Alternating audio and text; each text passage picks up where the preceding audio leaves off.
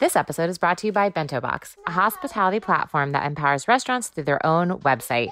During these uncertain times in the industry, Bento Box is supporting restaurants through online ordering and gift cards. Opening Soon listeners get 50% off setup fees at getbento.com slash opening soon. That's G-E-T-B-E-N-T-O dot com slash opening soon.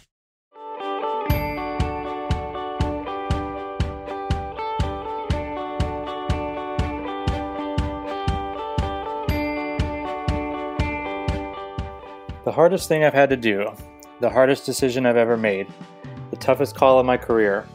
Countless chefs and restaurateurs, notorious for their ability to handle any scenario thrown at them, have echoed this lead into what has subsequently been followed by closure announcements. Starting today on this special edition of Opening Soon, which we'll be optimistically dubbing hereafter Reopening Soon, we are talking to chefs and restaurateurs impacted by the coronavirus crisis. We hope to get some advice, share some of the pain, and find hope for the future. It's heartbreaking to see the very establishments that nourish our bellies and our souls and serve as the heart of our communities on the front line of this crisis. The economic impact is devastating, and we're only just getting to see what's going to happen. There are over 15.6 million people employed in the industry in the United States. They take home over $300 billion in wages each year, and the hospitality industry alone puts out $800 billion in revenue.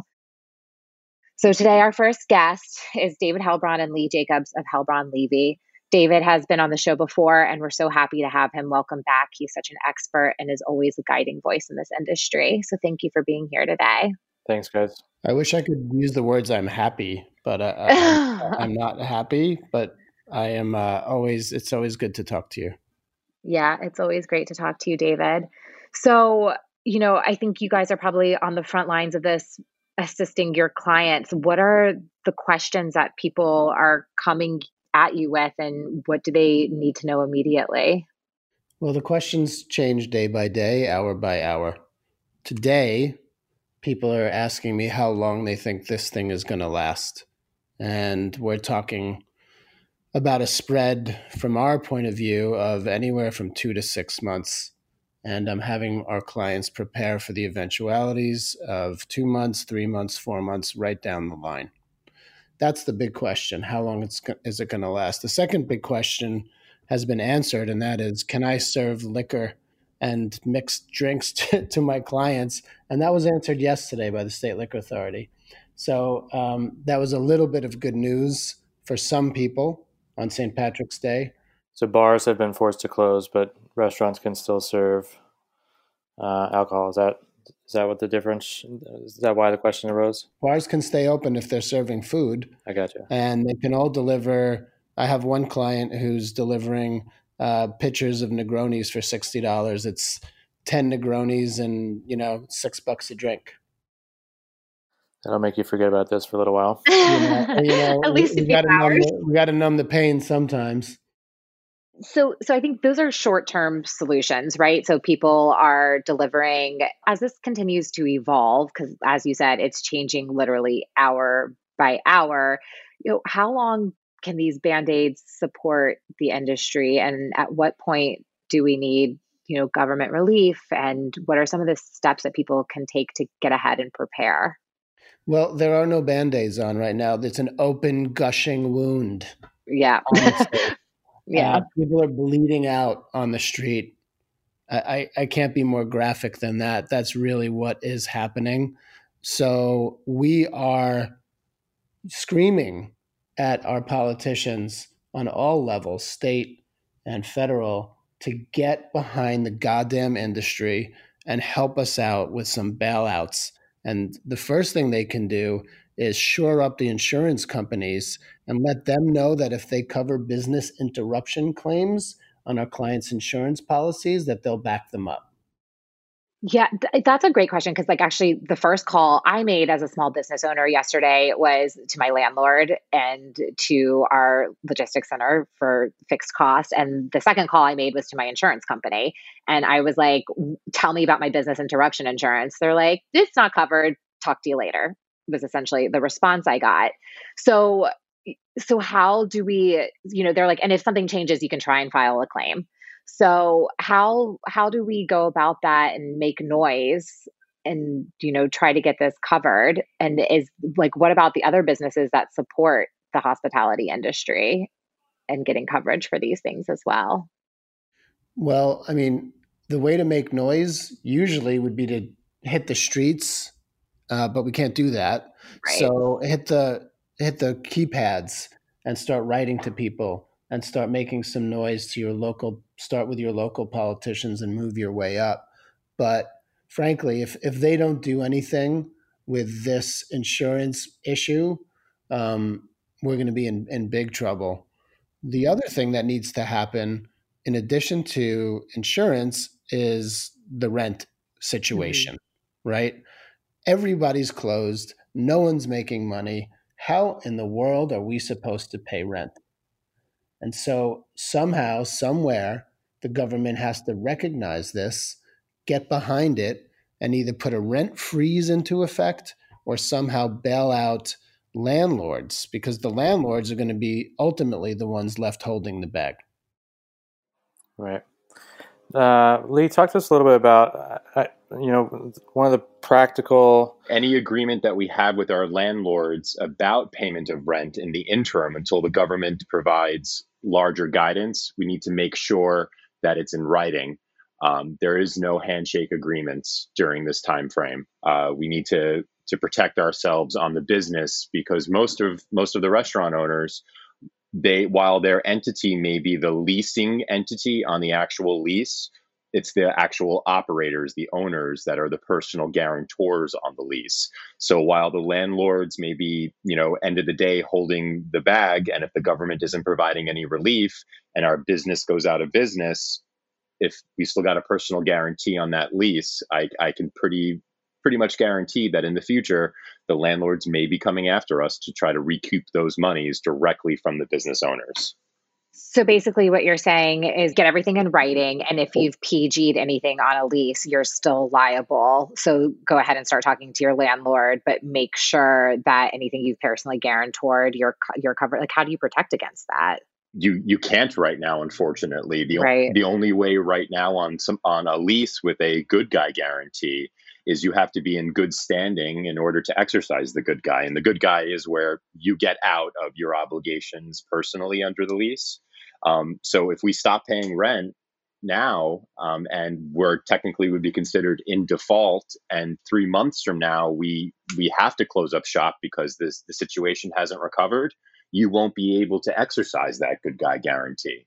So while the business could fold, you're still left holding the bag. So these are things that the government needs to step in and start providing guidance um, as soon as possible on these issues. Yeah, it's really scary because it is true. It's like at some point somebody else is is is definitely going to be left holding the bag, whether it's you know the businesses or the landlords is there a way you know to start talking like should people start talking to their landlords now? And is there like is it email sufficient documentation or is that something that like you need to send over to legal counsel for review? Excellent question. So you and for all things right now whether we're talking to landlords or vendors whoever it may be it's much better to ask for uh, permission rather than forgiveness.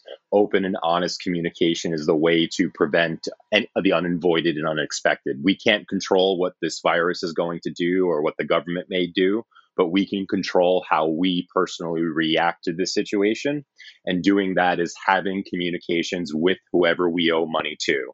So, our landlord, it's letting them know what's happening. Say we want to reopen eventually whenever we can.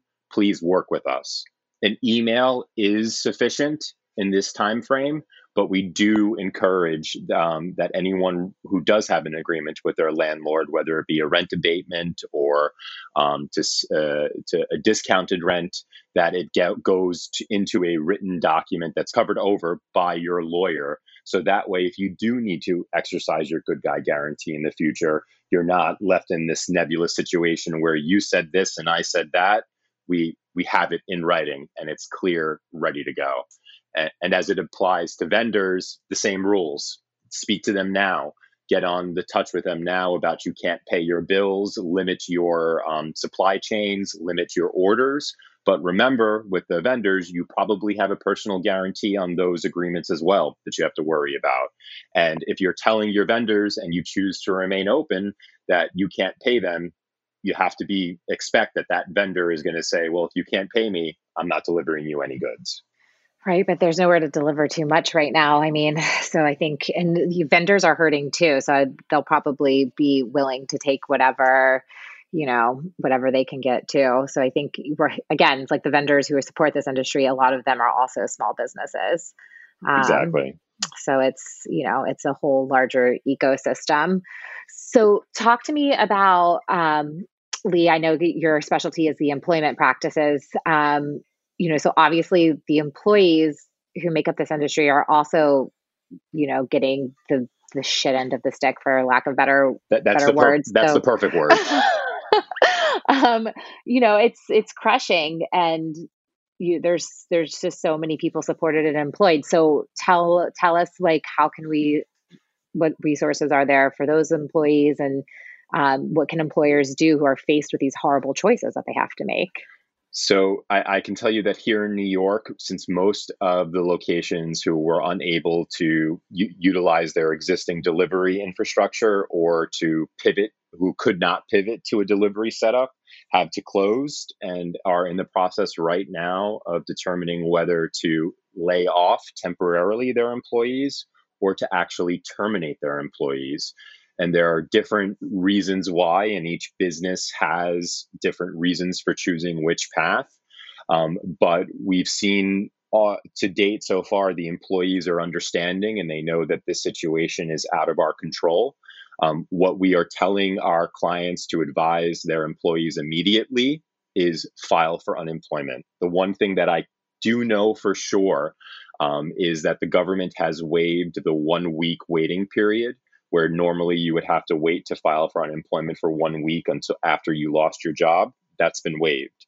And the government has also waived rules concerning timing, how long you've had to have been employed, um, as well as uh, uh, you know whether or not you have to continue to find work and look for work to remain on unemployment benefits. And we encourage everyone to apply as soon as possible because remember, the same shutdown orders that are affecting us here are going to be affecting the same um, uh, people in here in New York and Albany in the Department of Labor that are processing these applications. So be, care- be careful what you advise, Lee. Yesterday, the uh, New York State uh, unemployment website crashed because seven oh, I think seven hundred thousand people applied for unemployment insurance. Yeah. Uh, there's a one eight hundred number that people can also apply for unemployment as well. Um, but yes, it's it's we're there. The, the guidance from the federal government is that you that you have to give your employees the information how to apply for unemployment. Um, and other than that, we found um, some of our clients are working in creative ways to support their clients, uh, their employees. Some are thinking about doing GoFundMe's. Some are are taking their profits that they make during this interim period that they're staying in a close um, in a delivery model of taking those profits and and giving them to their employees that are that are that are no longer being able to work.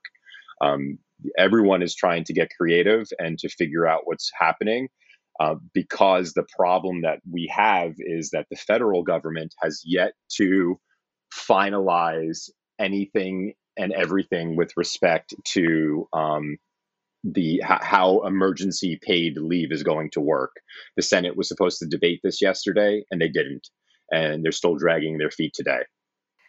So yeah, I mean, because there's obviously a lot going on in the government as well, right? So they're trying to figure out how are we going to relieve all these people, and so you know, so how are people supposed to hang on? You know, so legally they can file for unemployment. Is there any other like grants for um, for employees or employers out there?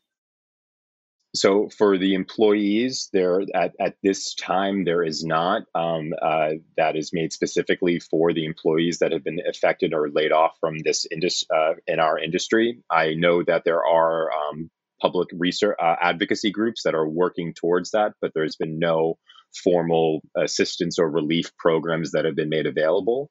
As speaking to business owners, Um, we're still waiting for guidance from the city of New York as to its small business loan that was supposed to be for $75,000 with no interest over, I believe, 10 years um, to, to repaid back. But the website is still asking you to sign up uh, to get more information, not even to sign up to apply for the loan.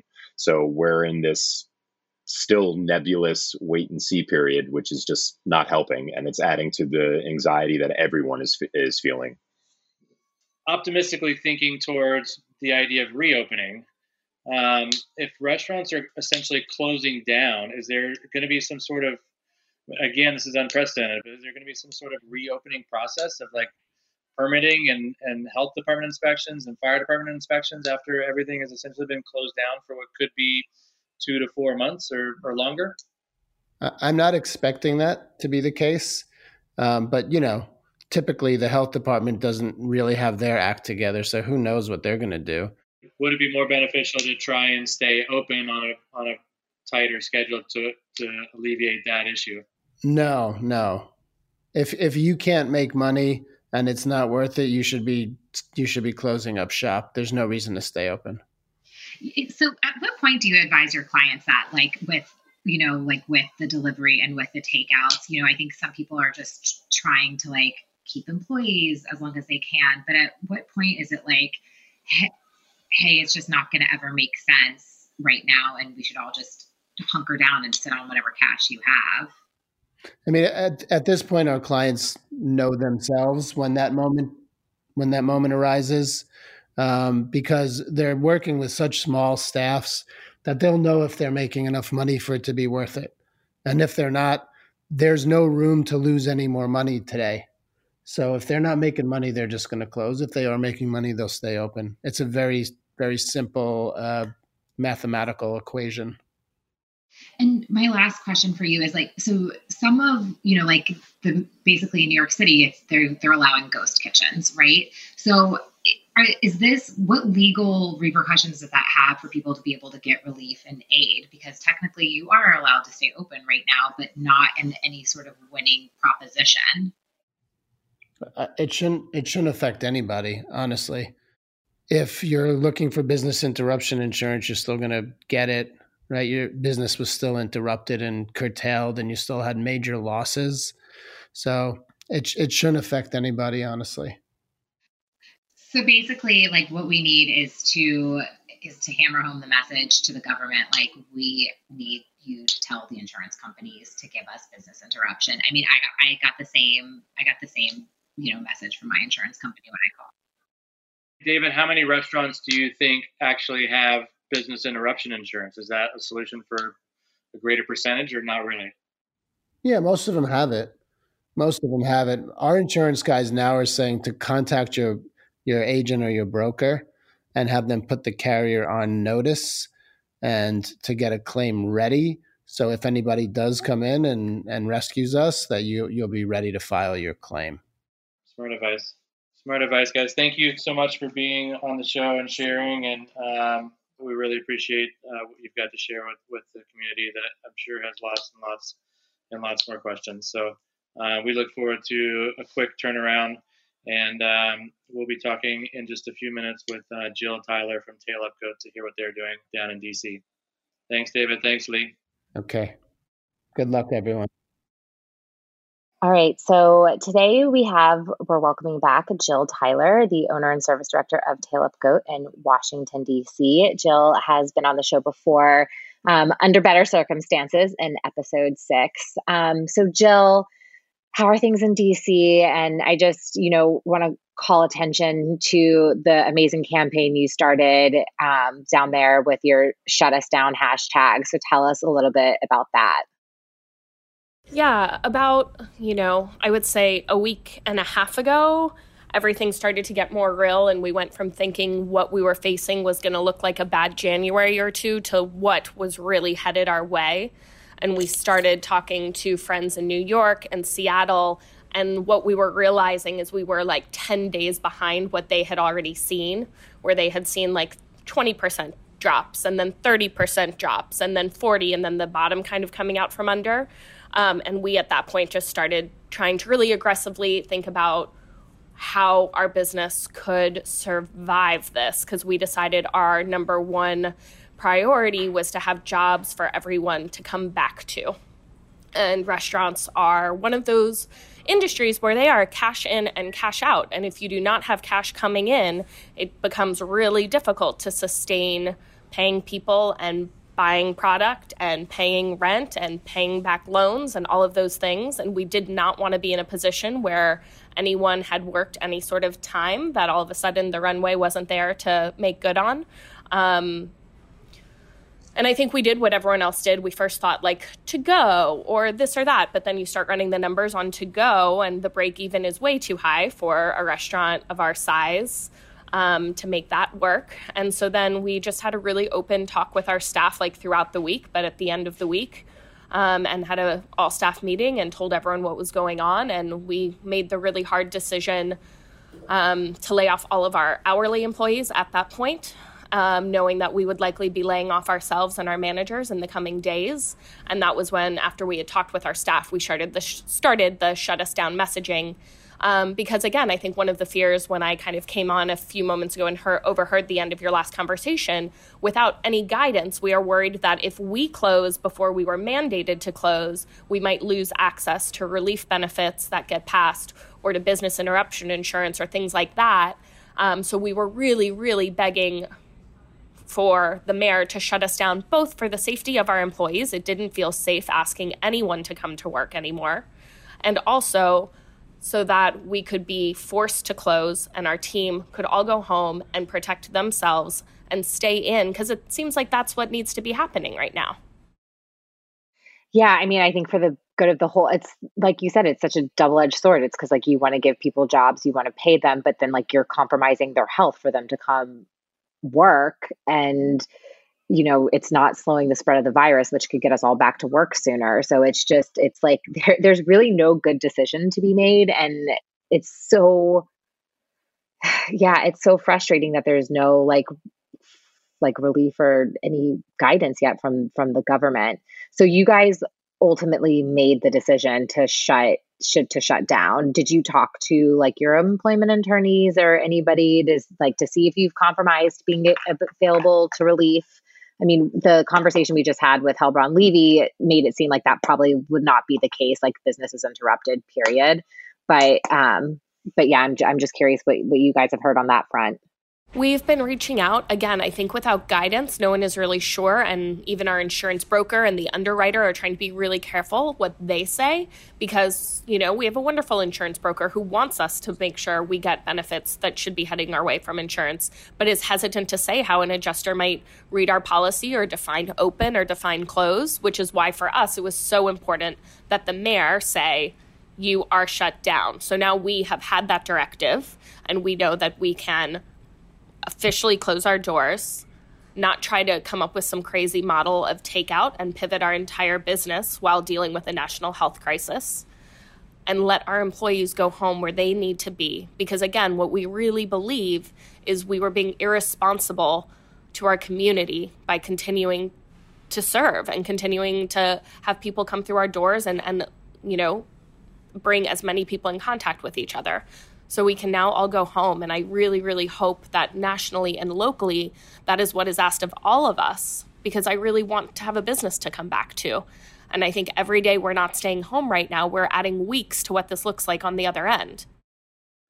I agree. I think it's I think it's um, it's really hard, and you know, we've had to do similar measures in our own small business, and there you know there's tons and tons of businesses that that are in the periphery of restaurants, whether it be farmers or um, ceramicists or purveyors and all those things that are going through the same thing. And and the challenge is, you know, the challenge of of having to, you know, close up shop essentially and let team members go. Um, and, and a responsible choice is so that you can then rebuild a business. I mean, the idea of I, am with you, Jill. I find it hard to believe that most restaurants can sustain, you know, the economics of doing takeout in a formally sit down environment for the four to six months that this may last. I'm worried people haven't taken the time in the panic to run those numbers. And we started running right. those last week and we were just like this there's no way. And so for right. us, we said, well, we know exactly how much money we have in our bank account right now. We know what rent costs. We know what our loans cost. We know what insurance costs. Like it's time to hunker down and just try to ride this out so that we can employ all these people when this is over. Have you had a discussion yet with your landlords? Um, we have been in touch with one of our landlords. Um, they've been really wonderful. They're a local company. Um, and uh, immediately they let us cut our letter of credit in half to give us access to more liquid capital, which was really wonderful. Like it was an immediate yes. It wasn't like a, huh, let's see where this goes over the next week or two. They were like, let us make sure this doesn't go against anything we signed with our bank. And as long as it doesn't, we're going to release this to you. So you know, we had that conversation on Friday and they sent me the paperwork yesterday and I dropped it off at the bank this morning.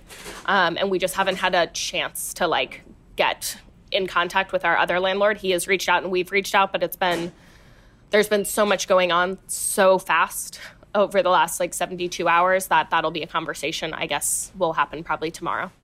Are you guys making these decisions on your own or, is there a network in DC or a broader national network that you know you've felt um, empowered and you know educated by it to be able to make these decisions? Um, I think we kind of, as a ownership team, along with our operations uh, person, kind of sat down. So John, Bill, I, and Joan have been having a lot of like really frank, hard conversations. Um, I I feel like there are no more tears left. You know, it's been like a week of just despair and weeping to then feeling numb to everything. And I think just as we thought about every option ahead of us, we just kept running numbers. We decided to like try not to like just like let emotion make all our decisions and we just kept going back to numbers to make them. And then we'd call our CPA and be like hey this is what we're seeing with numbers. Can you confirm? And then you know reached out to other peers and colleagues and let them know what we were doing. Um, both in case some people again, I think naively or hopefully we were all further behind on this than we should have been. And so once we decided what actions we were going to take, I just kind of emailed everyone that I had contact info for them to know what we were doing. Not that they should take the same steps, but in case not everyone was thinking about it, I wanted to make sure people knew like what we were doing and people know us well enough that they would know what laying off our staff would mean to us. So, um, yeah, just trying to let everyone know where we were so they could start thinking about their businesses if they hadn't already made those steps too. I mean, there's there's no good way to make these decisions, and it's as a business owner, the last thing you want to do is lay off your entire staff in in one day. And it's, I mean, it definitely brings tears to everybody's eyes. It's it's awful, um, but it, it's as you said, like a lot of these decisions are being made so that you can bring people back. And um, I, I agree with you. I you know we I spent all all this past like last half of last week and all weekend running scenarios, rerunning scenarios, and everything was changing so fast that like my Excel spreadsheets couldn't keep up with it, you know? So it's just in a in a such a fast paced world, how do you like make those decisions? And um, you know, what are you guys like what is your plan and the interim to do and you're just are you just like cutting back on everything are you you know just sitting and waiting yeah, so we're like kind of referring it to hibernation. You know, we are letting go of everyone, including ourselves. So we will stop taking a salary as of this week.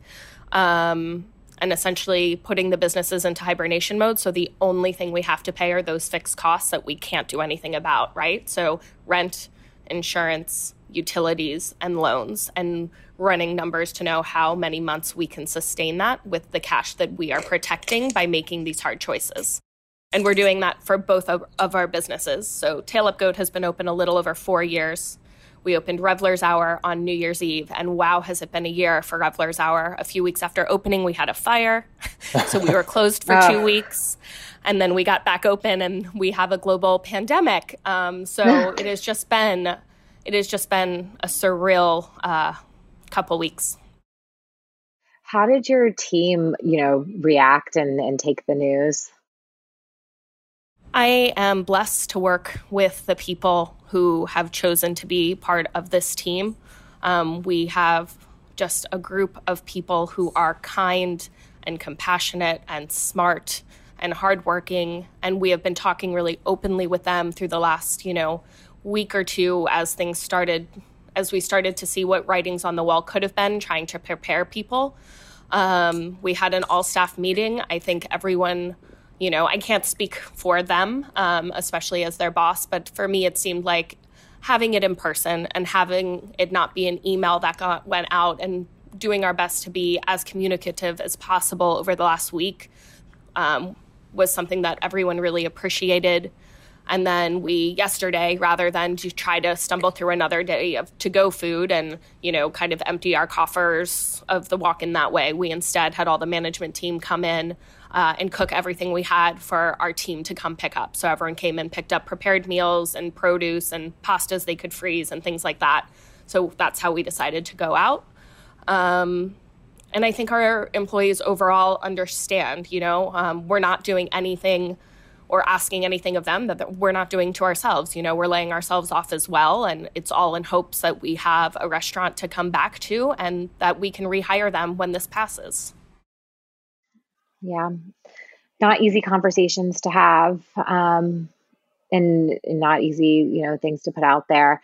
And and so what's the team doing in the interim? Are they like filing for unemployment and you know, are there resources and we have always been, you know, people who kind of jump in and find ways to push um, uh, our agendas when we have them. Um, so right now, uh, we're really touching base with our team and letting them know where to be emailing, tweeting, Instagramming, um, which members of our local government have the power to pass legislation um, and sorry, a lot of ums there. Apologies. In DC today, they passed like an emergency act. It did not have all the provisions we wanted for workers.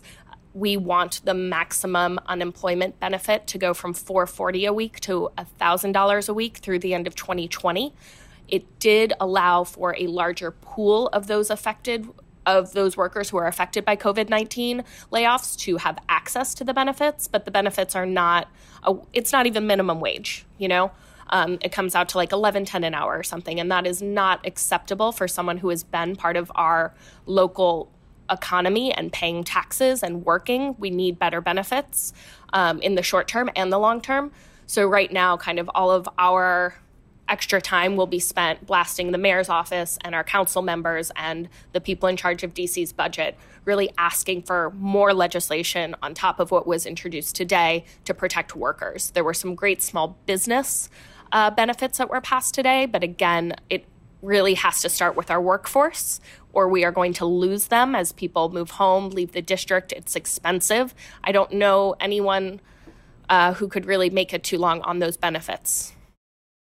I mean, the, the same is true in New York City. It's like 500 bucks a week is what the unemployment benefit is. And if like people actually have to pay their rent the next month, it's, there's just no way um, that you can live on that. So I think it's a really smart place to start with the workers' rights. And especially like as a business owner who has wanted to support your employees for so long, you know, and to not be able to do that is really, it's heartbreaking for all of us because, you know, we're all in that same position so definitely yeah if you want to shout out i mean after the show if you want to send over we're going to post all of wrap up of today's discussion and if you want to send who people in the dc area should be going to and and you know tweeting at and emailing and calling to get these benefits please so that we can share them on the show. Um, thank you so much for sharing your story, your experience for starting that hashtag shut us down in your area. I think that was really helpful and really widely shared and really, really brave. Thank you. We appreciate it and we appreciate you right now taking time away from your business to hear from others so that you're putting something out for more people to hear and think about as we move through this. Thank you for your generosity of your time. Anything we can do, let us know. We'll um, do. And I look forward to getting to the other side of this and buying more aprons. Can't and a jumpsuit. I can't wait to come down for a glass of natural wine and pour revelers. I mean, just all the love we can possibly get and and give um, for sure to get through this difficult time, and just can't wait for to celebrate with everybody on the other side. Absolutely. Thank you for your time. I appreciate you both. Thanks, Thanks Phil. Hugs to you guys. Bye, friends. We are going to take a quick break and we will be back with more guests across the country to hear how they are being impacted and what they're doing in their local communities.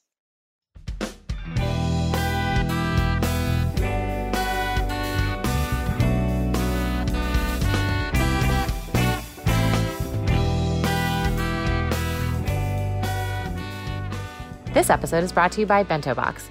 Bento Box empowers restaurants to own their presence, profits, and relationships directly through their own website.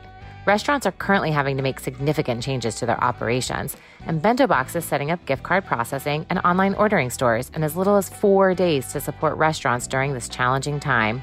With Bento Box, you can drive revenue and keep your guests up to date.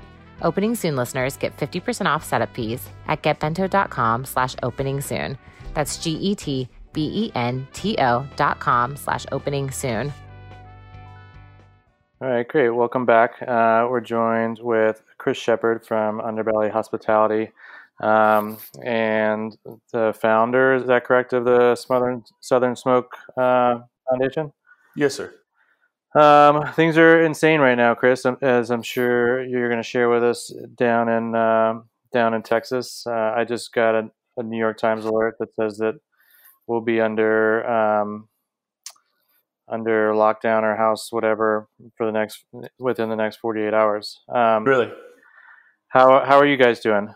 Uh, you know, it's it's a uh, it's been a big change, of course. I mean, it's it's one of those things in life that you have to take a look at and just say, hey, we have to flow with it. Um, we have to uh, do what's right um, to get through this and try and manage and salvage as much as we possibly can.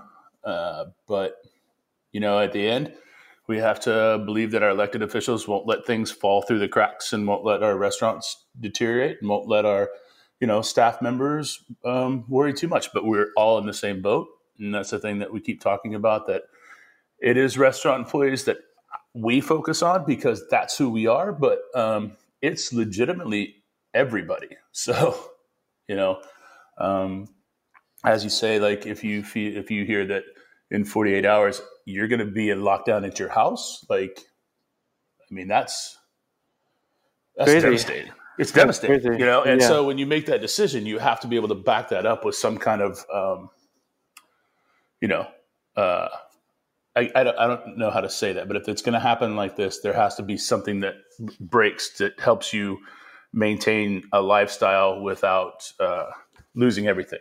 Does that make sense? It does. It, it, it makes sense in, in the question. I don't know if there's an answer to it yet, unfortunately. I, I don't know. The, uh, yeah. It's really scary.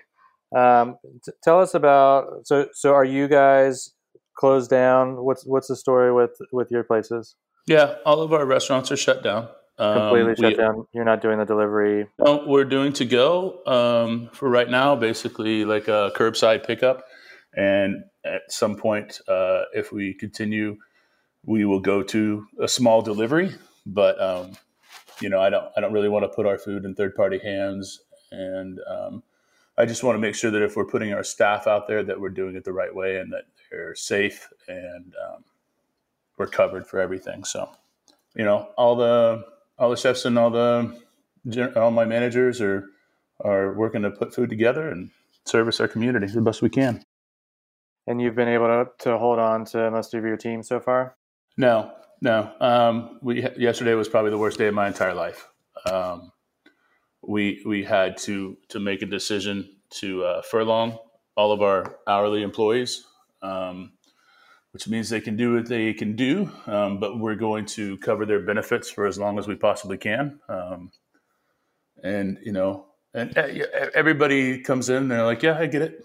I totally understand, you know, and, and but it's at the same time, I felt like uh, I felt like somebody punched me in the face about thirty times because my eyes just kept watering, and and it's uh, you know the decision is made to do this so that you know we're we're small we're small business. Yeah we have four restaurants but you know I changed everything over you know a year and a half ago and I have you know we're paying everything off every day. And so um, when there's not a lot of reserve to be able to uh, maintain salaries for 200 plus employees. Um, it's just not. I mean, I would close these doors, like the restaurants would close in two or three days. You know, when you start thinking, adding it up, um, we wouldn't make it very long.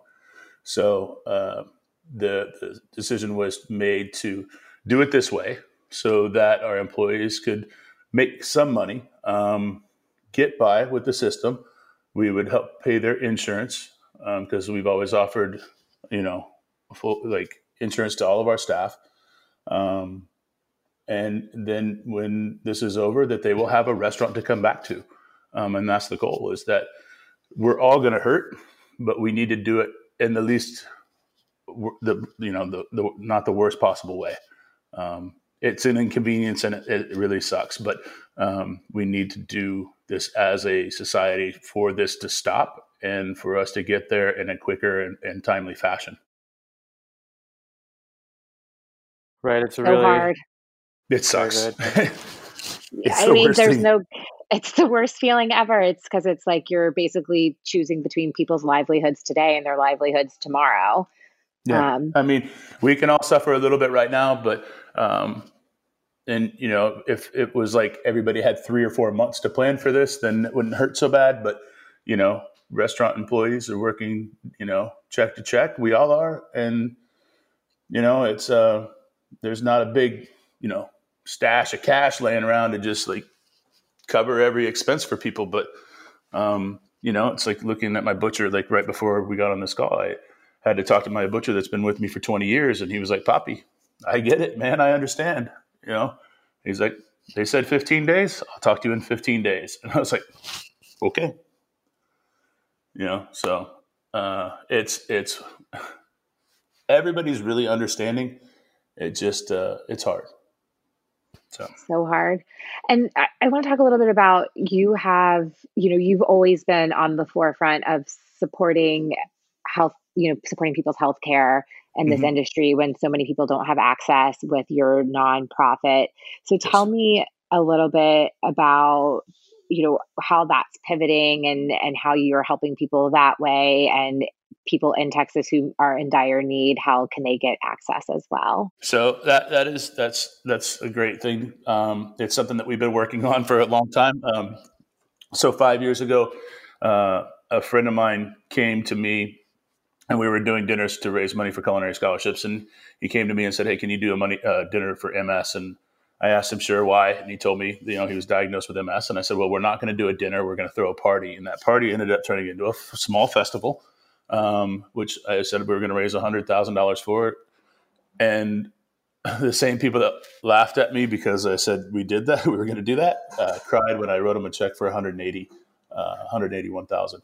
And so we've continued to do that. But after uh, year two, we raised 284,000. In year three, uh, right before that, Harvey uh, really, really came and hit Houston in the face pretty hard in our surrounding areas. And so I made the decision with the staff and with everybody. I was like, hey, look, guys, and everybody was on the same page. Like, we can't do this for MS this year. We need to take care of our industry folks. And so um, we set up the system uh, to be able to have a uh, committee that verifies employment and verifies crisis.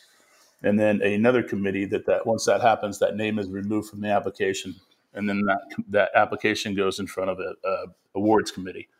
And um, we were able that year to write 139 checks for half a million dollars um, to people in our industry. And I said from day one, I don't care if uh, it's a busboy, a drive like a delivery driver, a, a drive-through worker, a person that stocks the milk, like anybody, a farmer, an owner, anybody that's in crisis.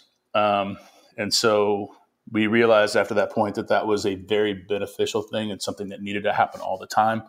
So we've kind of split up a little bit with MS. We, we have a fund that goes to MS, but for the most part, it's a, the Southern Smoke Hospitality Relief Fund. Um, and we took that to a 24 hour day, seven day a week uh, foundation to where people could apply at any given time when they, when they come in times of crisis. So it could be, you know, in this situation, like yes, everybody feels like they're in a time of crisis, um, but we definitely, I, I, mean, I am not fielding the applications right now, but I know they're coming in. Um, and it's things in the nature like we have to look at health concerns. Yeah. So uh, Lindsay just told me we just got 12 applications in less than 60 seconds. Wow. Um, so the crisis is there. Um, you know, it's just how long will that money be there? Uh, and so we're taking donations pretty much every minute, every second of the day. Um, and this isn't just for Houston area. You know, it, anybody can apply. But you know, it's it's one of these things that, um,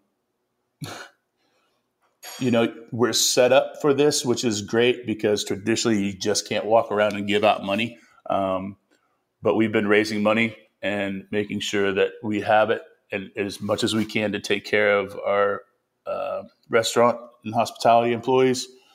And um, wow, that's amazing. 12 in one minute. Um, wow. Is that a record? Uh, yeah, absolutely. Um, generally, it's like, you know, you could say this three months ago that it was like, you got like uh, three a day, you know, but now it's a, uh, I mean, if we're getting that many right now, there's a definite need for what's happening. Um, and we definitely have to be on the forefront and take care of our uh, employees and just people in this restaurant business that are, um,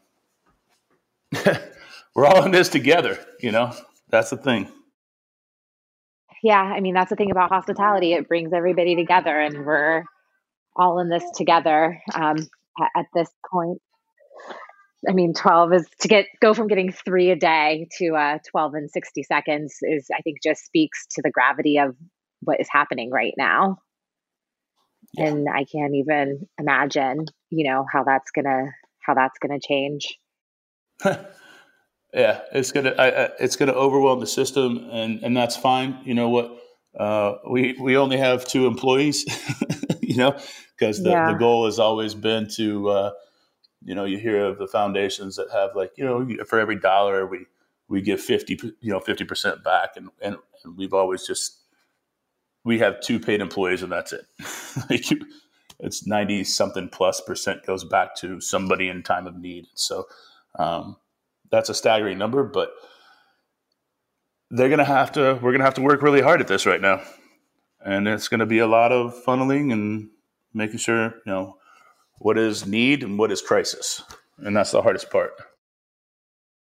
So tell us a little bit about what else is going on at like the local government letter. Sorry, we're we're working from home now with our uh, three and a half year old. So if you hear mama somebody screaming "mom" in the background, that's that's great. What's happening? that's what's happening. No, that's um, and I'm I'm also feeding the eight month old baby on my lap as we are talking too. So we're just all hands on deck. I mean, I was I literally came home because nobody had a computer at the restaurant, and I was breaking down a cow. so I was like, I'm going to leave this quarter here on the table. I got to go. So. Uh, so tell us, um, I was going to say at, at like the local government level, like what kind of assistance and help are, are you guys seeing at this point? Or are you seeing anything yet? I haven't seen anything yet. Um, you know, uh, I, I, you know, I think our, well, our mayor said that, you know, like natural gas is going to be like pushed back. Water is going to be pushed back, but I think when we start talking about, you're going to have to start dealing with uh, landlords and real estate, and that's really where it's going to come in. Because if these, if all of us are not getting paid, like it's how do you, or you know, taking a very very huge cut just to keep a restaurant open. Like at some point, banks are going to have to be like, hey, well, we're going to relax your mortgage a little bit, or we're going to relax your rent, and that even goes for not just our homes, but for our buildings and our properties. Um, and that's going to be have to be deemed by um, our government officials, I believe. So we'll see what happens. Um, because, like I said, if if we're asked and being forced, not really just asked, but forced, and, and rightfully so, it's the right thing to do, right? Nobody wants our employees to be sitting in a dining room helping people that you don't know have a cold, do you have congestion, or do you have a virus? Like we don't know. Um, so I don't want to put our staff in that position anyway. But you know, we're being told to close that I think that there needs to, someone needs to tell all of uh, the landowners and banks like, hey, relax for a little bit, right? We'll, we'll get back to it, but right now we need to put everything on hold because these everybody, you know, if you're working from home at some point, that that doesn't work, right? Um, yeah, I, I, I don't know. So at some point, I don't know the answers, and I, and I'm sure everybody is cowering for those and looking, and but you know, at some point, if we're being told to take a cut, everybody has to be told to take a cut, you know? I, I would agree. I mean, I think it's going to take time, but I think it's going to end up having to roll back up to you know the landlords. It's like the landlords are going to go have to ask the bank to give them mortgage forgiveness. Like it's it's just going to keep rolling up and rolling up, and um, you know because it's just not sustainable for it to fall on the backs of everybody in hospitality. It's just not fair. You're asking the people that work paycheck to paycheck to cover this cover the spread. You know, like that doesn't work. Um, so what's the what's the silver lining in this for for you all, and and how do you keep positive in this time of crisis, and um, you know, and and prepare for when you can come back? You know, we just keep pushing and we keep doing what we're going to do, um, and you fight, and and I think that. Um, what brings us together is you really see the unity in your team and uh, your unity in the cities and the people in the industries. And um, you see your guests that come in, and you know, like first thing, I, first call I got this morning was a like a eight hundred dollar to go order. You know, and the, it's that's the kind of support that we need right now. We need people to buy gift cards. We need people to, you know, kind of help it through the this little patch and you know know that we'll come back and when we come back we're coming back strong and we're coming back as a unit we're coming back as a family you know I said to the staff the other day, I said, we have 200 employees. When this is over, I still want 200 employees. I want 200 of the same. I don't want to change. Like, this isn't, we need to push together. We need to sacrifice together and we need to do it together, you know? For sure. But at the end of it, the unit is much stronger. The unit is always stronger than the than the pieces. That is that is for sure. And way are there any resources that you're sending your employees to? Are there any resources? You know, I think part of this too for the small business owners, like you said, I have four restaurants, but I'm still really small. It's true. It's like the people who are being able to lobby the government. It's Yum Brands, which is KFC and Taco Bell and all of those, and it's McDonald's. It's like, how do we, as small business owners and hospitality, or you know, and the businesses like mine that support hospitality, how do we band together to make sure that we're not left out of this relief effort? you know, I, I I, I venture to be willing to say that I don't know the answer to that. Yeah. Um, but I, I, think that you know, if, if, you're under 50 employees, you can make it work. If you're over like 5,000 or whatever it is, then you could probably make it work. But the, the ones in the middle are the ones that are going to be, like you said, that are going to be hit the hardest. And because um, there's, we're in a point where I, I, I don't have it to cover, you know, and yeah. uh, hopefully that we'll get some kind of breaks. And, you know, I know that they're talking about tax credits and things like that, but when you talk about quarterly tax credits um, to help payroll, like that doesn't actually work. Um, it yeah. has to be tax credits that are issued immediately um, to help with this economy. You know, it's uh, I, I I think that uh, you know just I think there's enough small business owners in this country that we should have a say. And I hope that people will listen when if when and if we can band together because for the most part we're all working really hard to keep it afloat and we're only a couple days into it. you know? Yeah. Yeah. I mean and that's another question for you at, what point are you just going to say this isn't, you know, doing the like curbside pickup just isn't going to cut it anymore and and it's time for us to to focus on you know maybe southern smoke solely or whatever it is that you can do you know um, at the end of the day if it's just me standing out in front of the restaurant slinging burgers on a grill i'll do it. And i'll do it for my staff. And um, i have a very good crew around me that says they're not going to give up.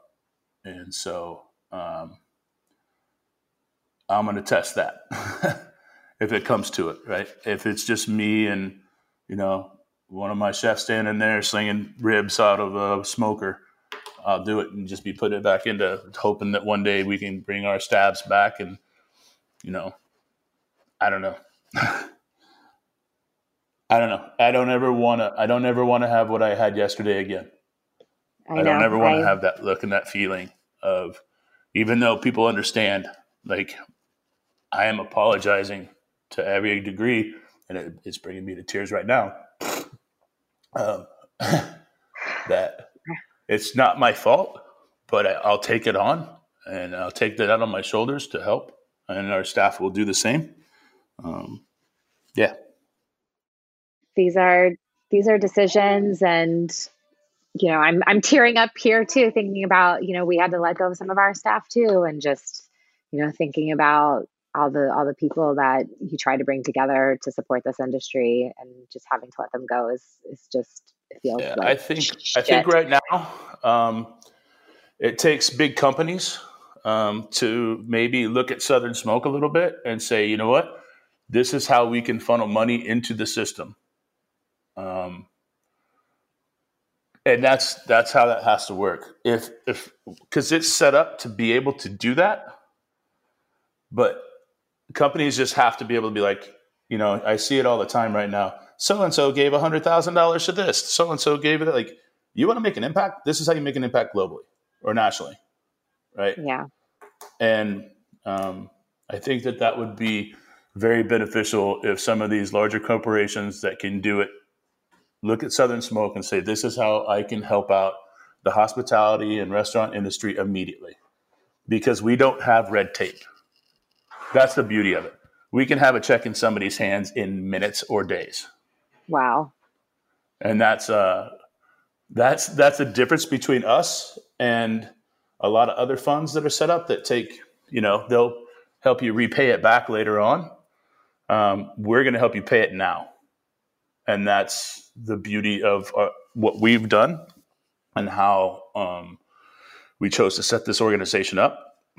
So, it, you know, I've seen it turn around in 24 hours. So I think that's the, uh, that could be a very beneficial answer is if people just go to, to the website and just hit click donate and go with it. Yeah. Um, instead of, you know, you want to support all your restaurants, but if you're sitting at home and you're like, man, I would really like to support somebody, but I just don't want to go out, then do it this way. SouthernSmoke.org, click donate and do it. Every single penny goes to somebody. And that's the beauty of it. It's you've been a champion for supporting people who are in a compromised position for five years and thank you for doing that. Thank you for having southern smoke. Thank you for making it available. Um, and we will shout it out. We'll share it um, when we put this podcast live um, in the next day or so and we'll direct people there from our website as well. Thank you. Thank you Thank for sh- sharing with me thank you for crying with us um, I, We all I'm, feel I'm that not way. normally a crier, but man, when I start talking about things like this with my staff, it really. how can you not i mean it's just yeah When I talk about Southern Smoke or when I talk about this kind of stuff, it's the only time that just makes me so emotional that it's really hard. I mean, every year when when someone hands me this check to put, you know, announce to the number that we made for Southern Smoke, it literally takes me back, and I start to cry because you can start to see people's true generosity um, and true belief in our industry. When most people, like, if you look at it now, most people forget about the hospitality industry, and that's a weird thing to say, right? So it's hard, but we'll get through it together. That's the beauty of it. That's the beauty of it. It's all about bringing people together. Yep. Um, all right, Chris. Well, I know you got to go get to that smoker, and you have people apply. Twelve people every sixty seconds needing your needing help from Southern Smoke. So, thank you for being a leader in the industry. Thank you for sharing with us, and I can't wait to celebrate with you on the other side. Thank you so much. Let's let's make it through and let's let's get it done and do our parts and you know help our industry. So Yeah. Stay safe and healthy, and we'll talk soon. you as well. Thank you so much. Opening soon is powered by Simplecast. Thanks for listening to Heritage Radio Network, food radio supported by you. For our freshest content, subscribe to our newsletter, enter your email at the bottom of our website, heritageradionetwork.org, and connect with us on Instagram and Twitter at heritage underscore radio. You could also find us at facebook.com slash heritage radio network. Heritage Radio Network is a nonprofit organization driving conversations to make the world a better, fairer, more delicious place. And we couldn't do it without support from listeners like you. Want to be a part of the food world's most innovative community? Subscribe to the shows you like, tell your friends, and please join the HRN family by becoming a member. Just click on the heart at the top right of our homepage. And thanks for listening.